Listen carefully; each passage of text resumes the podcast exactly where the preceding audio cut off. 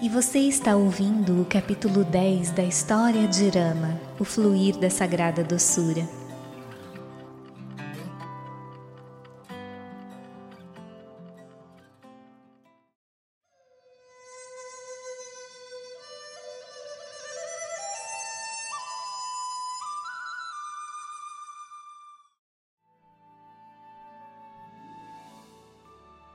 Lembrando que no capítulo anterior nós vimos um intenso diálogo entre o príncipe da Charata e a rainha Kaikei. Na parte final do capítulo, Dasharata disse: Escute, dentre as mulheres, a senhora é a mais cara para mim. Dentre os homens, Rama é o mais caro. A senhora e ele são o meu próprio alento. Sabe muito bem disso, não sabe? Não posso sobreviver um único dia sem regalar os olhos na Senhora e nele. Por isso, juro pelo próprio Rama. Diga-me qual é o seu desejo e eu o cumprirei sem falta. Quando Dasharata fez essa declaração sob juramento com as mãos dela nas suas, Kaikei ficou cheia de alegria. Ergueu-se e demonstrou ainda mais amor pelo imperador pois estava contente por ele haver se transformado em seu benfeitor. Ó oh, Rei, o Senhor jurou por ama. Ele é a testemunha desse juramento, não é verdade? perguntou. E tornou a sua posição duplamente segura, exclamando: Imperador, o Senhor é um fervoroso seguidor da verdade. É o mais elevado entre os justos. É dotado de soberano poder e majestade Deve lembrar-se da guerra entre os deuses e os demônios, mas deixe-me recordar-lhe mais uma vez aquela façanha. Naquele dia, quando o demônio Shambara estava abatendo todos à sua frente, o Senhor lutou desesperadamente para derrotá-lo. Sabe o que lhe teria acontecido se eu não o tivesse protegido e cuidado, mantendo-me vigilante e alerta até que voltasse à vida? O Senhor apreciou o meu devotado sacrifício e declarou: Caiquei, a Senhora me salvou da morte. O que posso lhe dar em troca? Peça-me duas dádivas, sejam elas quais forem. Eu as concederei e pagarei o débito que tenho para com a Senhora, mostrando a minha gratidão. O Senhor queria que eu indicasse as dádivas que me concederia em virtude do seu oferecimento. Naquele momento, porém, senti que o seu regresso à vida era em si a mais preciosa bênção para mim. Por isso respondi: Senhor, não tenho nenhuma dádiva a lhe pedir agora. Apresentarei as minhas solicitações daqui a algum tempo. Conserve-as guardadas para mim. O Senhor ficou exultante com a minha atitude e expressou a sua admiração. Disse que gostara da minha renúncia e declarou que as dádivas seriam mantidas em confiança enquanto durasse sua vida e que poderiam ser resgatadas sem objeções a qualquer momento.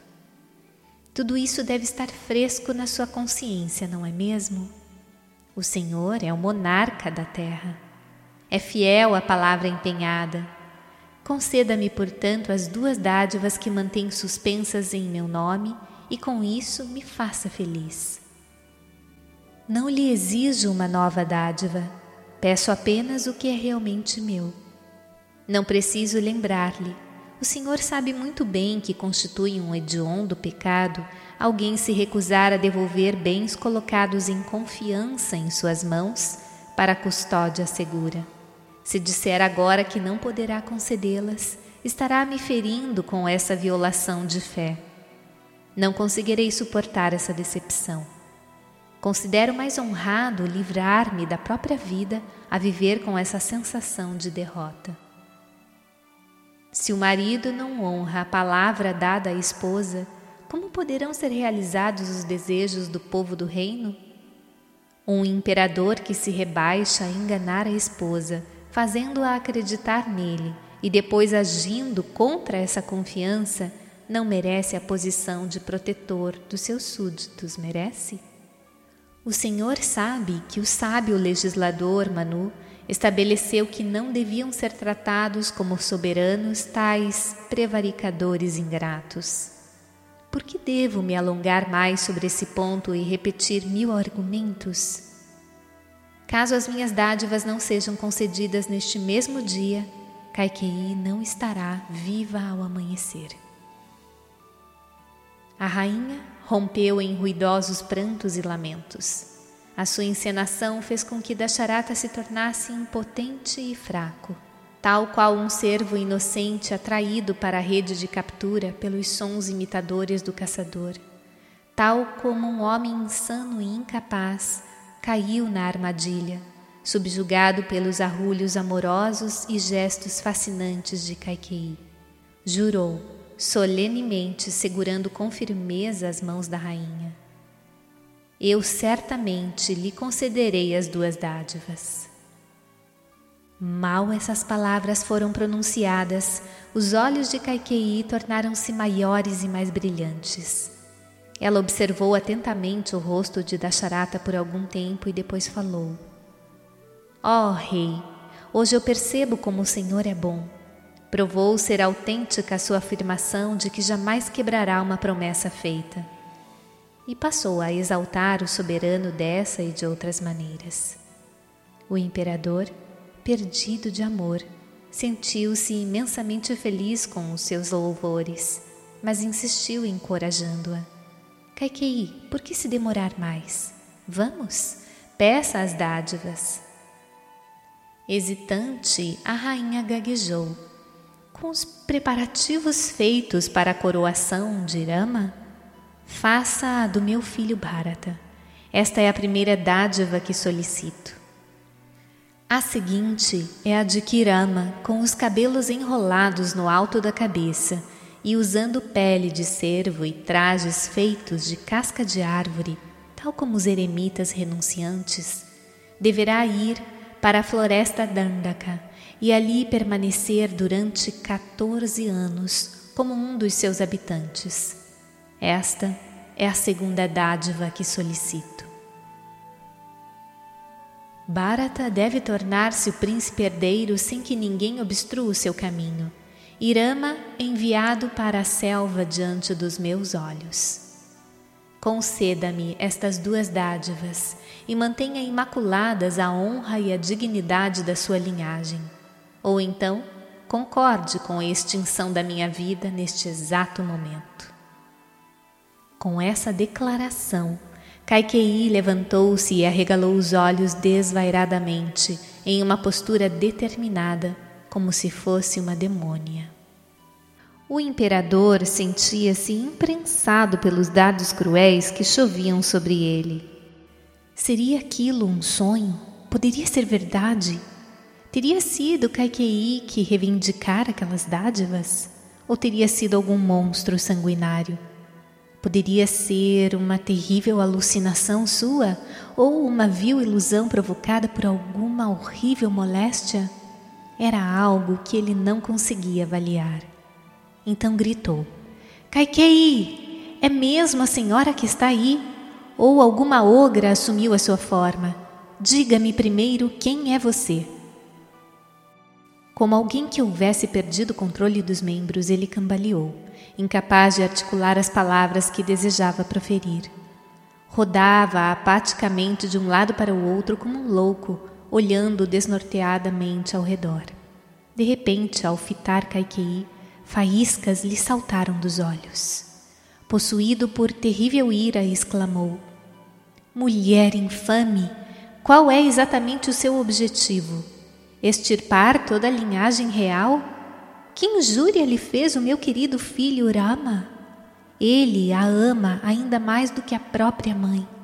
Como pôde o seu coração concordar em enviar o meu Rama para a selva densa e escura? Durante muito tempo achei que era uma princesa. Agora percebo que é uma cobra venenosa. Permiti que infestasse a minha casa por pura ignorância.